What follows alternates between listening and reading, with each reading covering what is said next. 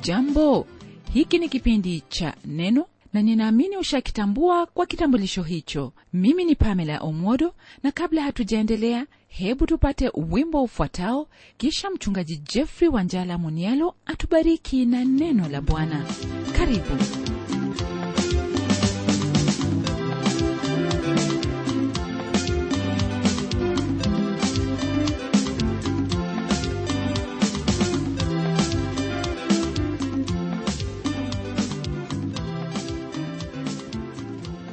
mara nyingine tena ndugu mpendwa nachukua fursa hii kulibariki jina lake bwana kwa ajili yako. Kwa kuwa si jambo la kawaida mtu kuwa na uzoefu huo wa kutenda hili ambalo umelitenda yani kulisikia neno hili la mungu. Utapata ya kuwa kuna viji sababu pamoja na sababu au ukipenda vishawishi vinavyowafanya watu wengi wasiwe na wakati kama huu ambao wewe umeuweka wakfu kwa ajili ya kulisikia neno hili na pia kujifunza kutoka kwalo zaidi twamshukuru mungu kwa neema yake ambayo bila yayo hatungelikuwa na wakati kama huu. Na basi ndugu mpendwa hakuna lingine ambalo twafaa kusubiria ila kuendelea na somo letu ambalo lipo kwenye aya hiyo ya tatu hadi saba ya waraka huu watatu wa mtume yohana. Waraka huu ni huo aliyomwandikia ndugu mmoja aitwaye gayo katika hilo kanisa la karne ya kwanza. Neno la mungu kwenye aya hiyo ya tatu linalo haya ya kutwambia maana nalifurahi mno walipokuja ndugu na kuishuhudia kweli yako kama uendavyo katika kweli. Tukitazama aya hii msikilizaji napenda ufahamu hili ya kuwa nyakati hizo alizoishi yohana sehemu za kulala kama vile hoteli na nyumba za wageni hazikuwepo. Basi sehemu ambayo wale waumini hasa hao waalimu na wainjilisti walitegemea waumini katika miji hiyo waliokwenda kuhubiri. Mahali ambapo kwa kawaida mtu angelilala ilikuwa ni sehemu ndogo ya kuweka malazi yake na siyo zaidi ya hapo. Ndiposa waumini walifungua nyumba zao kwa hao ndugu waliokuwa safarini au wahubiri waliowafikia. Miongoni mwa hao waliofikia kwenye nyumba ya muumini huyu kwa jina la gayo ni wapendwa waliotoka kwa mtume yohana. Nao walipomrudia walikuwa na ushuhuda kumuhusu gayo ndugu aliyejulikana kwa mtume yohana binafsi. Ushuhuda huo ulikuwa ni kuhusu maisha ya gayo hasa ya kuwa walifurahia na kushuhudia kweli aliyokuwa nayo kweli hii ambayo ndugu hao walinena kuhusu ni kweli ya neno la mungu ambalo liliwajia kwa njia ya bwana wetu yesu kristo kwa vinywa vya mitume waliowahubiri. Kumbuka kwamba wakati huo walimu wengi wa uongo ambao licha ya wao kuhubiri maneno yanayomuhusu yesu imani yao haikuwa ya kweli hata kidogo. Kwenye mafundisho yetu yaliyopita niligusia kwamba watu hao walimwamini yesu ila imani yao ilikuwa kwamba yesu alikuwa ni mtu tu na hadi hapo alipobatizwa ndipo kristo alimjia na kumwacha baadaye hapo msalabani. Imani kama hii ni hatari sana kwa kuwa iwapo yesu si kristo basi ni mtu tu ndiye aliyekufa pale msalabani na hivyo uokovu ambao twadai tunao ni ubatili. Kisha kulikuwepo na hao wengine ambao waliamini ya kwamba yesu hakuwa na mwili kama wetu bali ilionekana kana kwamba alikuwa na mwili kama wetu. Hao waliofundisha imani kama hii wote walikuwa wakidai kwamba wao ni waalimu wa kweli ya neno la mungu. Na hata walisema na kukiri kwamba wao ni wakristo jambo ambalo halikuwa kweli hata kidogo maana waliwapotosha watu na waumini kwa imani yao potovu. Ni kwa msingi wa haya ndipo hao ndugu walimshuhudia yohana kwamba gayo anaishuhudia kweli maana haamini lolote kama vile hao walimu wa uongo walivyokuwa wakiwapotoza watu bali aliyaamini hayo ambayo mitume waliwafundisha ya kwamba yesu ndiye kristo na ya kuwa alikuja katika mwili. Rafiki yangu hilo ndilo ambalo pia naliamini kumuhusu bwana yesu kristo maana hiyo ndiyo imani ya kweli. Napenda usome neno la mungu ambalo ni biblia kwenye kitabu cha yohana sura ya kwanza aya hiyo ya kwanza hadi 14 na kisha kwenye kitabu hicho cha waraka wa kwanza wa yohana sura ya kwanza hadi tatu ambapo utapata maelezo kuhusu haya ambayo nimekwambia. Pamoja na hili ni hilo ambalo twalipata kwenye kitabu cha injili ya luka sura ya 24 aya ya 36 hadi 40 ambayo yasema hivi. Na walipokuwa katika kusema habari hiyo yeye mwenyewe alisimama katikati yao akawaambia amani iwe kwenu. Wakashituka wakaogopa sana wakidhani ya kwamba wanaona roho. Akawaambia mbona mnafadhaika? Na kwa nini mnaona shaka mioyoni mwenu? Tazameni mikono na miguu yangu ya kuwa ni mimi mwenyewe. Nishikeni shikeni mwone kwa kuwa roho haina mwili na mifupa kama mnavyoniona mimi kuwa nayo. Na baada ya kusema hayo aliwaonyesha mikono yake na miguu yake. Kulingana na hili ambalo tumelisoma ndugu msikilizaji ni wazi kwamba yesu kristo alikuwa na mwili kama wetu naye ndiye aliyekufa pale msalabani na ndiye aliyefufuka na hata kuwatokea hawa wanafunzi wake kama vile yanakiliwa kwenye sehemu hii. Pamoja na hili neno la mungu latuambia kwamba ndugu huyo gayo aliendelea katika kweli hiyo ya mungu kama vile kristo alivyotufundisha. Na kwa hili twajifunza kwamba ni vyema kwako kufahamu hilo ambalo unaliamini ili asije mtu akakupotosha kwa sababu ya kutaja jina hilo la yesu. Kuna mengi ambayo yaweza kuonekana kuwa yafanana na imani yetu katika yesu kristo nayo na hayo ni ya hatari sana kwa imani yako. Tazama ya kwamba katika yote soma neno la mungu yaani biblia kusudi uwe imara na kuenenda katika kweli kama vile ambavyo biblia ya kufunulia. Jumla ya imani yetu ni kuhusu hayo ambayo kristo aliyanena kujihusu yeye mwenyewe na huyo aliyempeleka ambaye ni mungu baba kwa kusudi alilokuja kwalo ambalo hasa ni kutuokoa tafadhali ndugu yangu nitakuuliza usome kile kitabu cha injili ya yohana sura ya 17 nawe utafahamu hili ambalo na kujulisha kwa sasa. Tunapogeukia aya ya 4 neno la mungu liendelea kutwambia yafuatayo kuhusu huyu ambaye ni gayo. Neno la mungu lasema hivi sina furaha iliyokuu kuliko hii kusikia ya kwamba watoto wangu wanakwenda katika kweli. Hili ambalo mtume yohana asema kwenye aya hii ni himizo na faraja kuu kwake kwa kusikia ya kuwa gayo anakwenda katika kweli hiyo ilikuwa ni fahari kubwa kwake. Mtume yohana ambaye alikuwa ni mchungaji kwenye kanisa la efeso aliwaelekeza wengi kwa bwana na sasa katika uzee wake asikia kumuhusu gayo jambo ambalo lilimfurahisha mno. Kwa mara nyingine tena twapatana na maneno haya kwenda katika kweli.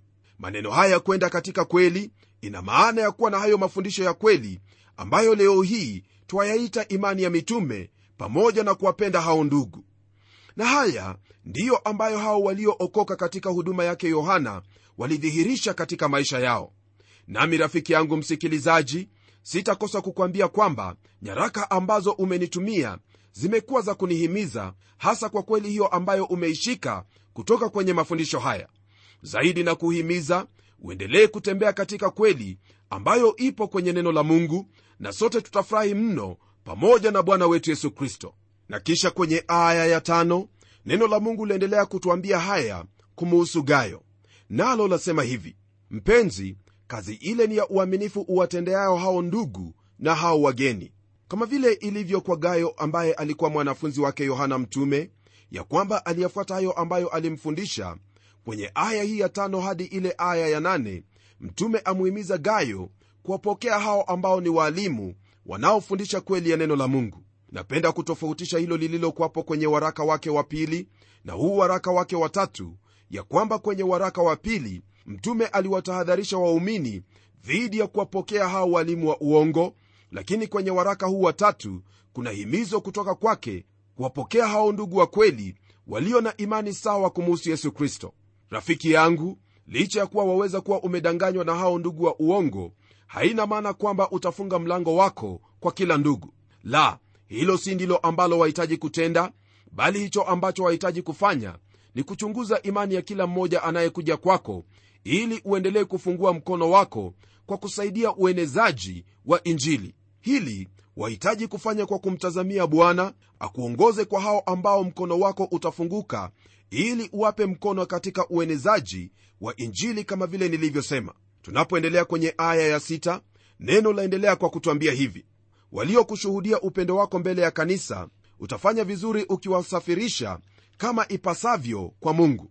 Kwa mujibu wa aya hii kuna hao ndugu waliokuwa wakimrudia yohana nao walikuwa wamemsabahi gayo kwa kuwa yaonekana kwamba walikuwa na huduma kwenye sehemu hiyo. Mtume yohana amuhimiza gayo kuwasafirisha kama ipasavyo kwa mungu. Yohana kwa kuwa alimfahamu gayo pamoja na hao ndugu alimuuliza gayo awafanyie hiyo huduma ambayo hasa ilikuwa ni ukarimu kwa hao wahubiri waliokuwa wamemfikia. Hili rafiki yangu ni jambo ambalo laweza kufanyika miongoni mwetu yaani kuwa na huo ukarimu wa kuwatendea hao walio wahudumu wa neno la mungu au huduma kama hii. Hata hivyo nataka ufahamu kwamba ni vyema kujua hilo ambalo mhubiri huyo au hilo ambalo mwalimu yule afundisha na imani yake ni nini mbele ya wewe kutoa msaada wowote kwake?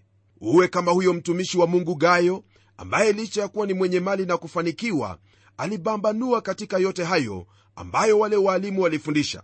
Na kwa msingi huo aliwasaidia na kuwakaribisha hao ambao alijua kwamba walikuwa ni wahudumu wa kweli ya neno la mungu. Kweli hiyo ndiyo nilikuelezea hapo awali ya kuwa yesu ndiye kristo na ya kuwa ni mwana wa mungu wa milele aliyedhihirishwa kwetu kwa ajili ya uokovu wetu. Iwapo mafundisho yale hayaambatani na hili ambalo nakwambia basi usimsaidie mtu au huduma kama ile. Lolote ambalo litakuwa kinyume na hili ambalo nakwambia nawe utoe msaada wowote kwa huduma kama hiyo basi utakuwa ni mshirika katika maovu ya watu wale. Hili msikilizaji ni kulingana na aya hiyo ya 1 na 11 katika waraka wa pili wa yohana ambapo neno la bwana latuambia hivi. Mtu akija kwenu naye haleti mafundisho hayo msimkaribishe nyumbani mwenu wala msimpe salamu maana yeye ampaye salamu azishiriki kazi zake mbovu. Naamini kwamba hili andiko limekuelewesha kwa habari za kutoa usaidizi wako hasa kwa hao wanaodai kuhudumu katika jina la yesu kristo. Na kwa wale utakaofahamu ya kwamba huduma yao ni ya kweli yenye mafundisho yaliyo sawa wahitaji kuwasaidia kwa sababu hii ndiyo ambayo twaipata kwenye aya ya saba inayosema hivi kwa maana kwa ajili ya jina hilo walitoka wasipokee kitu kwa mataifa. Yohana amwandikia gayo na kumjulisha hali ambayo wale wapendwa walikuwa wakihudumu. Naam walimtumaini bwana naye bwana akamgusa gayo aliyewafungulia nyumba yake na kuwakaribisha na kuwaburudisha hili lilisababishwa na mafundisho ambayo walikuwa nayo mafundisho yaliyokuwa sambamba na hilo ambalo kristo alifundisha. Kwa sababu hiyo wao walitambulika kuwa ni ndugu wa kweli waalimu wa kweli ambao ushirika wao ulikubalika na kupokelewa miongoni mwa waumini wa wakati ule. Naam neno hili linatufahamisha kwamba wapendwa hawa hawakupokea lolote kutoka kwa mataifa bali walitegemea waumini hao ambao wanaifahamu njia hii ya uokovu ili kukutana na mahitaji ya huduma yao. Na hili ndugu yangu msikilizaji ndilo jaribio lingine ambalo lipo inapofikia usaidizi ambao wautoa kwa huduma yoyote ile. Je usaidizi ambao wautoa ni mojawapo ya huduma za kidini zinazotafuta hela kwa kila mtu? Au huduma hiyo ambayo watoa usaidizi wako yategemea watu wa mungu tu? Naam yohana mtume asema kwamba wale wahubiri walitoka wasipokee lolote kwa mataifa au kwa usawa hao ambao hawajamwamini bwana na mwokozi wetu yesu kristo. Ni kweli kwamba ni lazima kazi ya huduma ya kristo kupewa mkono au kuendelezwa na hao walio waumini. Kumbuka hili ya kuwa wana wa israeli walipotoka kwenye jangwa makuhani ndio walibeba sanduku hilo la agano kwenye mabega yao. Sanduku hilo hata halikuruhusiwa hata kidogo libebwe kwenye mkokoteni mungu alikuwa ameamuru kwamba ni makuhani tu ndio watakaobeba sanduku hilo. Nawe mpenzi msikilizaji wewe ambaye umemwamini bwana yesu kristo wewe ndiwe kuhani ambaye wafaa kubeba na kueneza injili ya yesu kristo kwa kutoa kwa ajili ya huduma hii ya injili. Hili ni jukumu lako kwa kuwa injili yahitaji maombi yako mali yako pamoja na fedha zako hii ikiwa wadhamini uenezaji wa injili. Himizo hili ndilo twaendelea kulipata kwenye aya ya nane ambayo yasema hivi basi imetupasa sisi kuwakaribisha watu kama hao ili tuwe watendakazi pamoja na kweli. Rafiki yangu waweza kukumbuka kwamba yeyote aliyehusika na hao walimu wa uongo huyo alikuwa ni mshirika wa maovu ya hao watu. Bali ikiwa kwamba utawakaribisha au kuwasaidia hao wanaohubiri neno la mungu kwa kweli wewe utakuwa watenda kazi pamoja na kweli ili uhusike katika kufanya kazi pamoja na kweli wahitaji kubambanua kati ya hilo lililo halisi na lile lililo bandia. Hii ikiwa hasa ni kwa habari ya mafundisho. Imani yangu ni kwamba kwa kuwa unayo moyo huo wa kutoa kwa ajili ya kuieneza injili ya yesu kristo mungu atakusaidia na kukuelekeza jinsi utakavyotoa kwa ajili ya kusudi la kufanya kazi pamoja na kweli. Na kwa kila huduma ambayo utataka kutoa msaada wako kwao fahamu yale ambayo wanayaamini ili uwe na uhakika watoa kwa kusudi gani. Ndugu msikilizaji najua kwamba hili ni jambo ambalo lagusa wengi katika mioyo yao lakini ukweli ni lazima tuunene jinsi ilivyo. Na ukweli jinsi ulivyo ni kwamba ni lazima wewe kama mtoto wa mungu kutoa fedha zako na yale yote ulio nayo maombi yako kwa kile unachokifahamu sio kile ambacho haukifahamu kwa mtu kunena na kusema kwamba katika jina la yesu hiyo haina maana ya kwamba yeye ana imani sawa na jinsi unavyoamini kwa habari za yesu kristo. Kumbuka sehemu ya maandiko ambayo tuliyosoma ya kwamba yesu kristo alipowatokea wale wanafunzi wake aliwaambia wamshikeshike waone ya kwamba yeye anayo mifupa na pia anayo nyama. Hii ilikuwa ni kwamba wadhihirishiwe ya kuwa yesu ambaye alisulubiwa ni yule ambaye amefufuka ndugu msikilizaji jambo hili ni jambo ambalo ningelipenda ulifikirie sana. Mahali popote ambapo watoa msaada wako ufahamu hilo ambalo wanaliamini na ikiwa ni kwamba hawaamini hili ambalo nakwambia basi acha kutoa msaada wako. Tafuta sehemu nyingine ambayo waweza kutoa msaada wako kusudi injili ya yesu kristo iendelee mbele. Na kutokana na hili ndugu msikilizaji mimi ninalo swali ambalo nahitaji unijibu. Naam kwa nini watu ambao hawajamwamini kristo watoe kwa ajili ya kueneza injili? Kwa nini mtu asiyemjua kristo kama bwana na mwokozi wa maisha yake mtu ambaye anaishi jinsi ambavyo hahitajiki kutoa kwa ajili ya uenezaji wa injili? Hilo ni jambo la aibu na halifai kuwa jinsi hiyo. Naam kuna pesa ya kufanya kila jambo lakini inapofikia habari ya kutoa kwa ajili ya neno lake bwana uenezaji wa injili mambo yanakuwa ni magumu kwa nini iwe hivyo? Na huku mungu tazama jinsi amekubariki? Kwenye maandiko haya ambayo tumejifunza leo hii ni maandiko ambayo yanatuonyesha waziwazi kwamba mungu anapotufanikisha mungu anapotubariki na hili au lile msingi wa baraka zile ni kwamba tuweze kushirikiana katika kueneza injili. Naam kuna makundi pamoja na huduma nyingi ambazo zahitaji fedha nazo hizo fedha unazo wewe kuna makundi pamoja na huduma ambazo zahitaji maombi nawe waweza kuomba msikilizaji. Kuna makundi pamoja na huduma ambazo zahitaji kuhimizwa na kutiwa moyo nawe waweza kufanya hivyo ndugu msikilizaji. Na hili ndilo jambo ambalo wahitaji kulitenda kama mtoto wa mungu. Hakuna haja ya kuachia watu wengine maana ni kweli kwamba mtu asiyeamini yaweza kutoa mchango wake lakini hawezi kuomba hawezi kuwahimiza wahuduma wa neno la mungu. Rafiki yangu ni vyema uwajibike kuanzia sasa kuwahimiza wale ambao wanahubiri neno la mungu kutoa kwa ajili ya uenezaji wa injili ili kwamba injili ya yesu kristo ienezwe katika kila pembe ulimwenguni mote. Ndugu yangu hili nakuambia kwa kuwa kuna wale waliotoa ili kwamba injili itufikie na vivyo hivyo twahitaji kuendelea kutoa pia sisi ili kwamba injili ya yesu kristo iwafikie watu wengine nalo jina lake bwana lipate kubarikiwa miongoni mwa mataifa. Je waona kwamba hicho ulicho nacho ni kidogo sana? La hasha si kidogo lakini waweza kutumia hicho kidogo kusudi utende hilo ambalo ni kubwa lolote utakalolifanya iwe ni kutoa fedha zako iwe ni kuomba iwe ni kutuma barua ya kuhimiza muhubiri au kuhimiza mishonari yeyote ambaye wamjua fahamu kwamba hilo ni jambo ambalo litakuwa ni kubwa sana mbele zake mungu kwa mungu kumbuka kwamba ndugu msikilizaji hakuna lile ambalo ni dogo wala hakuna lile ambalo ni kubwa kwa kuwa yeye ndiye mwenyezi yeye ndiye mweza yote na hilo ambalo wadhani kuwa ni dogo hilo yaweza kulibadilisha na kulifanya liwe kubwa kama vile ilivyokuwa wakati alipowalisha wale watu zaidi ya elfu tano na mikate michache. Mpendwa lile ulilo nalo mkononi ndilo ambalo mungu anataka kulitumia maana hatuwezi tukajua ni kiwango kipi gayo alikuwa nacho lakini lile alilokuwa nalo ndilo alilotumia. Mpendwa waweza kuwa na mali na fedha nyingi lakini mkono wako ni kama wabirika hautaki kutoa kwa ajili ya injili na hilo silo jambo ambalo labariki moyo wako. Kwa nini usiige mfano wa gayo mtu ambaye aliwakaribisha wapendwa mtu aliyebambanua mafundisho yao na mwishowe akawainua kwa kuwabariki katika kila hali na kuwasafirisha kusudi waendelee kulihubiri neno lake bwana. Hili ni jambo ambalo waliweza iwapo utachukua hatua moja tu ya kufanya hilo ambalo neno la mungu limekuagiza leo hii.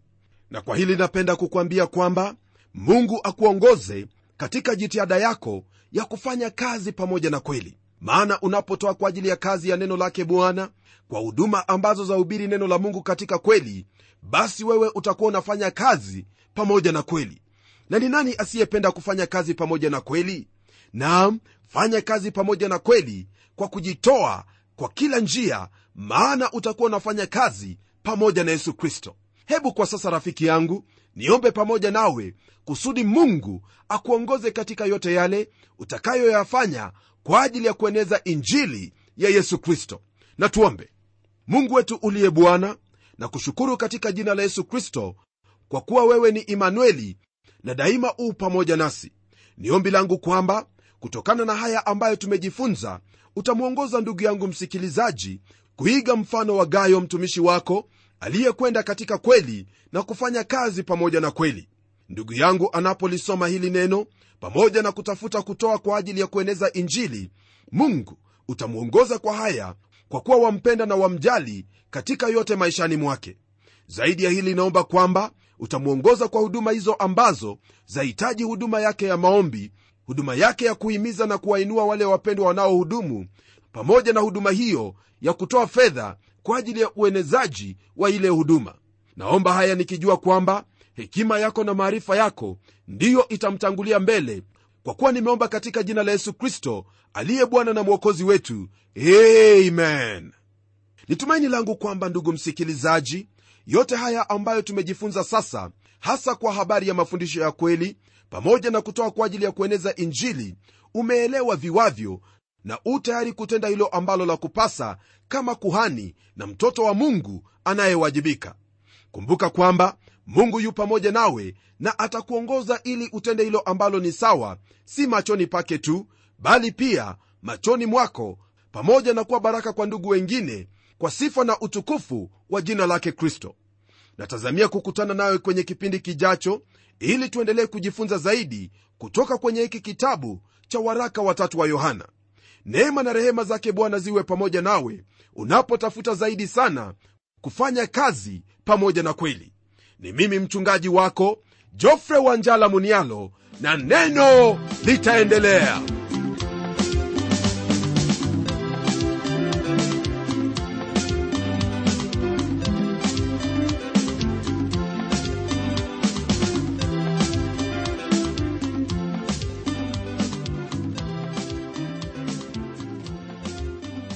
kufikia hapo msikilizaji wangu najua kwamba baraka umezipokea. Na iwapo una swali au pendekezo uitume kwa anwani ifuatayo.